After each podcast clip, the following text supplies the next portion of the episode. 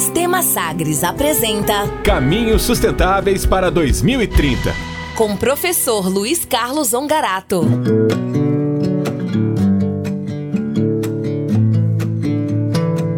A partir de agora, na nossa programação, você confere o nosso segundo episódio da série Caminhos da Sustentabilidade. E para falar sobre esse assunto, para conversar sobre economia, sustentabilidade e o ODS 8, né, que inclusive chancela esse momento da nossa programação, ele que carimba né, todo o nosso conteúdo, ODS 8 aparecendo na tela de economia, é, crescimento econômico e trabalho decente, né, focado em sustentabilidade. Por isso, professor Luiz Carlos Ongarato se conecta a nós a partir de agora. Seja muito bem-vindo, professor. Boa tarde, Tôndolo. Boa tarde a todo que nos acompanha aqui na Sagres. É um prazer estar aqui nessa mais essa terça-feira para falar sobre economia. E o nosso tema de hoje, dentro é, do Caminhos da Sustentabilidade, professor, é para falar da meta 8.2 do ODS, do Objetivo de Desenvolvimento Sustentável 8.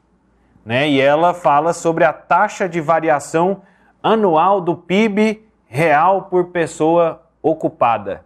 Esse é o tema, né? E destaca um pouco sobre isso e como a gente consegue elevar. Até como curiosidade, ao, ao, na, no site do IPEA tem de 2016 para trás. E 2014, 15, 16 foi de forte queda.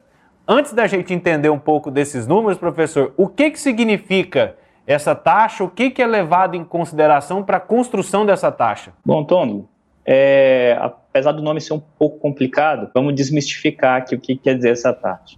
Essa relação entre PIB e emprego, ela vai medir justamente se o nosso, o nosso crescimento econômico ele é capaz de gerar mais empregabilidade para a nossa população. Por quê?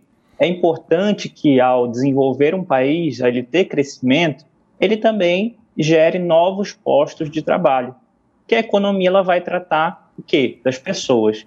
E automaticamente as pessoas com trabalho digno ter mais condições de melhorar sua qualidade de vida, enfim, ter uma vida é, um pouco mais confortável. E como é que eu construo? Assim, até o nome parecia até uma coisa grandiosa, que parece ser complicado. Como é que a gente compõe esses dados?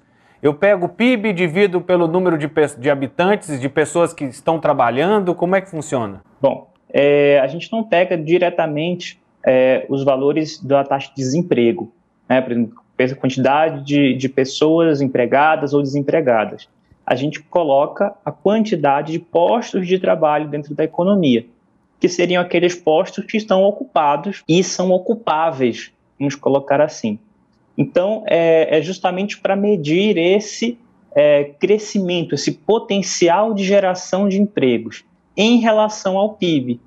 Então eu vejo se o, o país ele está conseguindo gerar novos postos de trabalho conforme os pontos percentuais do PIB eles vão aumentando. Por que, que ele, é, ele é importante a gente medir dessa forma e não apenas ver o quanto as pessoas estão empregadas? É importante também para ver se as pessoas que, vamos dizer assim, os postos que estão é, sendo criados, eles são possíveis de serem preenchidos pelas pessoas da, do nosso país. Então, ele acaba que é um, um indicador mais, um pouco mais refinado para a gente entender essa dinâmica de crescimento e empregabilidade da nossa população, Tony. Então, eu posso concluir que nos dados do IPEA de 2014, 15 e 16, que a gente apresentou dados negativos, a taxa negativa, significa que nessa geração de empregos, geramos poucos empregos ou que geramos empregos que as pessoas não têm condição de ocupar? Como desde o ano de 2014 a gente já tem uma queda do PIB e o aumento do desemprego, essa relação acaba que ela é negativa. Então, automaticamente esse número é ele é negativo quando o PIB ele vai é, é, decrescendo e vai aumentando também a, o desemprego dentro do país. Por isso que nos anos de 14, 15 e 16 ele teve esse é, fator negativo. É também de se esperar que para todos os outros anos, 17, 18, 19, 20, é, devido a essa, esse baixo crescimento ou quase nenhum crescimento, essa grande queda que a gente teve em 2020, ele ainda tenha negativado ainda mais, Tondo. Eu até não consegui achar no site do IPEA os dados referente a esse período que você citou. Por isso que eu, assim, me chamou a atenção. A gente teve momentos bons, né? Chegamos a uma variação de 5 pontos positivos, se eu não me engano, ali no final da, da década do, de 2010, né? E, isso, no ano de 2010, isso. Isso, assim, no final dessa década, assim, que, que, que começa em 2010, né, 2008, 2009, eu acho que foi mais ou menos nessa fase, e que em 2015 a gente já estava de menos 2,77. Então, uma variação aí de quase 7%, né? Uma, se a gente fosse olhar por temperatura, seria uma amplitude térmica de 7 pontos, né? Então, é, particularmente me chamou a atenção sobre isso. Já que esse índice significa que a nossa capacidade de gerar emprego e também a de pessoas para ocupar esse emprego, é, é impossível pensar numa. É, e aí eu vou voltar uma pergunta da edição anterior. É, a gente pensar que só com políticas públicas que se resolve e aumenta esse índice, ou o mercado consegue se regular nesse, nesse aspecto? É, nesse aspecto, é importante o Estado ele direcionar em quais setores ou para quais setores ele deseja é, fomentar. Por exemplo, é, se a gente fomentar apenas setores que não geram empregabilidade, como é o caso do agronegócio, o agronegócio ele cresceu bastante, mas ele tem uma baixa capacidade de geração de emprego. Tanto é que o, o, o ODS 8, no tópico 8.2, ele vai falar justamente do, do, da proposta do Brasil para, para poder incentivar setores que são intensivos em mão de obra. Então, nessa retomada agora do Brasil, nos últimos meses, o, o setor do agronegócio gerou 300 mil empregos, enquanto que os setores de comércio e serviço, eles perderam até o momento 3 milhões de postos de trabalho. Então é algo para a gente sempre observar isso. Essa para onde o, o Estado, né, o governo, ele vai direcionar o seu esforço. Porque se ele continua a direcionar o seu capital, a sua política, os seus incentivos para é, o crescimento econômico de setores que são mais, de mais fácil recuperação, porém não geram emprego, esse indicador ele vai distanciar cada vez mais do zero de uma maneira negativa, ou seja, ele vai ficar cada vez menor, mais baixo, mais baixo, porque a gente pode ter crescimento econômico, mas sem gerar é, novos postos de trabalho. E esse que é o nó da nossa economia hoje, tanto no curto prazo quanto no médio prazo. E aí, esse é o grande desafio, né, professor? Gerar emprego sustentável. Sustentável no sentido não só pelo aspecto verde, como foi na, na sequência anterior é, das, das, nossas participações, mas no, na ideia, no sentido de empregos que cresçam de acordo com a demanda e, e ele permaneça né, de uma forma perene. Eu acho que o termo que a gente pode até utilizar é, é esse ponto. E até você citou um termo, é, setores intensivos em mão de obra. Quem são eles? O que comem? Onde vivem? Setores intensivos em mão de obra são aqueles que empregam muitas pessoas. Por exemplo, o comércio. Vamos imaginar uma, uma pequena loja no nosso comércio aqui, por exemplo, na 44, aqui em Goiânia. Você pode ver que são pequenas empresas muitas, né, numa concentração, é, num espaço geográfico pequeno, e aí você tem uma série de pessoas, centenas, às vezes milhares de pessoas envolvidas naquela atividade. Então, a atividade do comércio é importante, assim como a atividade do turismo, atividade de serviços. O turismo ele é um setor que sofreu muito, ainda sofre, devido às questões é, decorrentes da pandemia.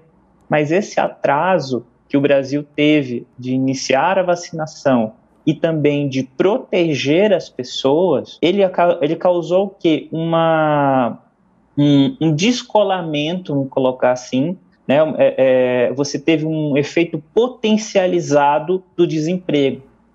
Então, ao, ao governo não ter medidas para proteção e também é, para a, digamos, a, a, o fim da pandemia o mais breve possível, essa situação do desemprego ela se agravou. E aí a gente tem um complicador para o futuro, porque a gente não sabe se o emprego no futuro de fato ele vai existir. E esse é outro desafio aí para o futuro também, Tom. E você acabou citando anteriormente é, a força que o agronegócio tem, que as commodities têm, né? São os produtos primários, vamos dizer assim. Não sei nem se é esse o termo que se utiliza atualmente. Eu lembro que quando eu estudei lá no meu ensino fundamental, no meu ensino médio, né? Os produtos primários, secundários e terciários, é, as commodities estão ali. São produtos que geram volume mas são de baixo valor agregado. E este produto é o que tem mantido a força do Brasil, né, e, e é o grande responsável pelo PIB de 1,2% é, de aumento no primeiro trimestre de 2021. O agronegócio, ele representa um setor intensivo de mão de obra?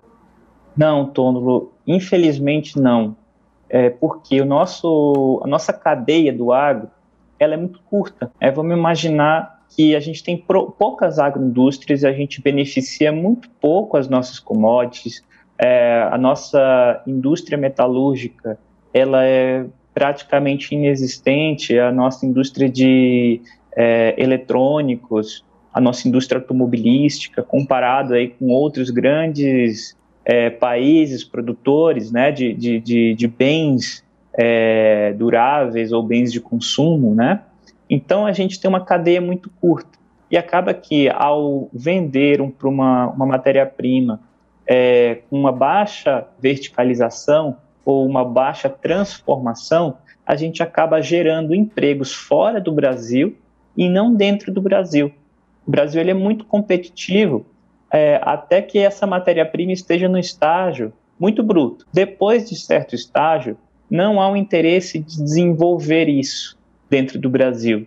E acaba que as nossas políticas públicas elas ficam muito vazias, porque muitas vezes a gente só quer o quê? É, resolver o problema do superávit primário. O que, que é o superávit primário? É resolver o problema lá do nosso déficit fiscal, de arrecadar mais do que a gente tem de, de pagamento. E aí, por conta desse desespero, acontece que nós não geramos emprego por não verticalizar a produção. E isso é uma estratégia que ela tem que ser vista de médio e longo prazo, porque não é do dia para a noite que a gente desenvolve produtos, desenvolve uma indústria toda voltada para a geração de empregos. Professor, vamos imaginar o seguinte: é, o estado de Goiás, por exemplo, um grande produtor de soja. É, o que seria um grande valor agregado em cima do produto soja? É, depende muito da finalidade. Né? Vamos imaginar assim que a gente tem uma cadeia totalmente voltada é, não somente para o consumo direto humano, a soja para o consumo humano, como as diversificações de produto à base de soja, mas também é, para a questão da produção animal, a questão da indústria de alimentos como um todo. É você atrair essas indústrias para dentro do nosso, do nosso estado. E também pensar nessa diversificação, porque não é, de, não é abrir mão totalmente de exportar a soja bruta, mas é você é, poder exportar os diferentes produtos para o consumo humano com uma marca brasileira e também é, diferentes subprodutos para o consumo animal e exportar isso para os países. Tá? Então, são pequenas iniciativas que elas agregariam é, valor a esse produto e poderiam sim também compor a nossa pauta de exportações, hoje que ela é muito restrita ao produto bruto. Não é transformar 100% daquela commodity que a gente exporta, mas sim parcialmente, parte que é exportado, ser transformado dentro do Brasil. Professor, e aí eu faço duas perguntas. A primeira, para a gente já ir encerrando o, o, nosso, o nosso quadro, né, o nosso segundo encontro sobre os caminhos da sustentabilidade. É, em algumas edições anteriores, a gente comentou sobre o quanto as commodities têm impactado a bolsa de valores, por exemplo. O mercado financeiro, bolsa de valores, renda fixa, ETFs e tudo aquilo que a gente, é, de alguma maneira, a gente sempre debate e traz aqui da nossa programação. De alguma maneira, eles interferem nessa taxa e colaboram com esse processo, com essa proposta dessa meta do ODS 8? É, são coisas diferentes. O ODS 8 ele vai falar de crescimento econômico e geração de emprego. Isso seria, vamos falar um pouquinho aqui de, de macroeconomia, vou tentar desmistificar rapidamente. Mas existe o lado da economia que a gente chama o lado real das, da economia, que tem a ver com os investimentos voltados para a geração de, é, de trabalho, né, de emprego. E um outro lado da economia que a gente fala dos investimentos, do mercado financeiro. O mercado financeiro ele serve para diminuir o risco das operações, ele dá liquidez, é, ele reage muito bem às expectativas em relação ao futuro e também ele, ele financia é, as grandes empresas do Brasil. Né? Essa é a finalidade ali direta nessa, vamos colocar assim, direta e indireta nessa geração de empregos. Não é a finalidade de geração de empregos, porém ele ajuda de uma forma complementar a isso. Tá? Então ele não é determinante para a geração de empregos, mas ele tem um certo papel no financiamento dos grandes projetos. E a última pergunta é, dentro desta proposta né, do Objetivo de Desenvolvimento Sustentável 8, né, de promover trabalho decente e, e crescimento econômico sustentável. O quanto esta, esta meta, que até ela não tem uma, um item mensurável, né? Eu estou até acompanhando aqui, é, a meta diz atingir níveis mais elevados, mas não diz quanto, né? Então, é, mais elevados para o Brasil é um, para o Paraguai é outro. Né? Tudo bem, todo mundo crescendo, essa, esse, essa, essa é a meta. É, o quanto ela é importante para esse objetivo macro da Agenda 2030? É, em primeiro lugar, Tônulo, isso está muito vazio porque não há muito comprometimento do próprio governo de assumir é, essas metas, esses números, porque ele pode ser cobrado por isso. Mas como é que a gente pode pensar nessa geração de emprego para o ODS É pensar em verticalização da produção, é agregar mais valor, é pensar em, em como fomentar os empreendedores criativos, é como a gente fomentar a inovação tecnológica. Ele vai falar sobre tudo isso, porque isso tudo vai gerar mais empregos. A inovação ela gera algo é, que não existia até então e vai poder absorver essas pessoas, empregar essas pessoas e dar uma vida mais digna. É, um, outro, um outro ponto interessante também é a própria qualificação em gestão. Hoje no Brasil, a gente precisa ter muita qualificação em gestão porque as empresas precisam crescer e serem eficientes. Tá? Então, essa qualificação ela é fundamental. E, por fim, o direcionamento dos recursos para os setores intensivos em mão de obra, aqueles que empregam muita gente, isso que vai fazer a diferença para a nossa população. Professor, muito obrigado pela sua participação. Até semana que vem. Na próxima semana a gente volta para falar do ODS, segue no, nessa, nessa sequência de estudos e de análises da meta do, é, do ODS 8 e a gente pula para a meta 8.3, combinado? Combinado assim. Um abraço, boa tarde a todos. Tchau, tchau. Muito obrigado. Esse é o professor é, Luiz Carlos Ongarato. Ele é professor em economia, administração, participando, especialista em economia, participando conosco semanalmente aqui dentro da nossa programação, dentro do nosso Sagres em Tom Maior.